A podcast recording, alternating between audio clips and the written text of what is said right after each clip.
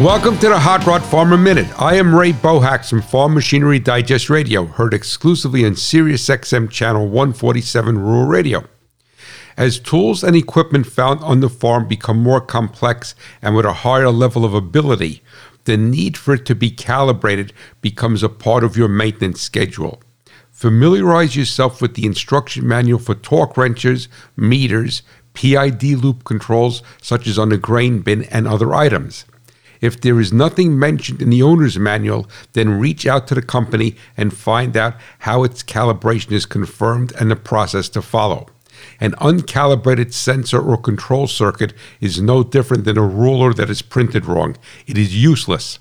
Agriculture runs on machinery, profits on reliability. Please visit farmmachinerydigest.com for more helpful hints and technical articles where steel and soil meet.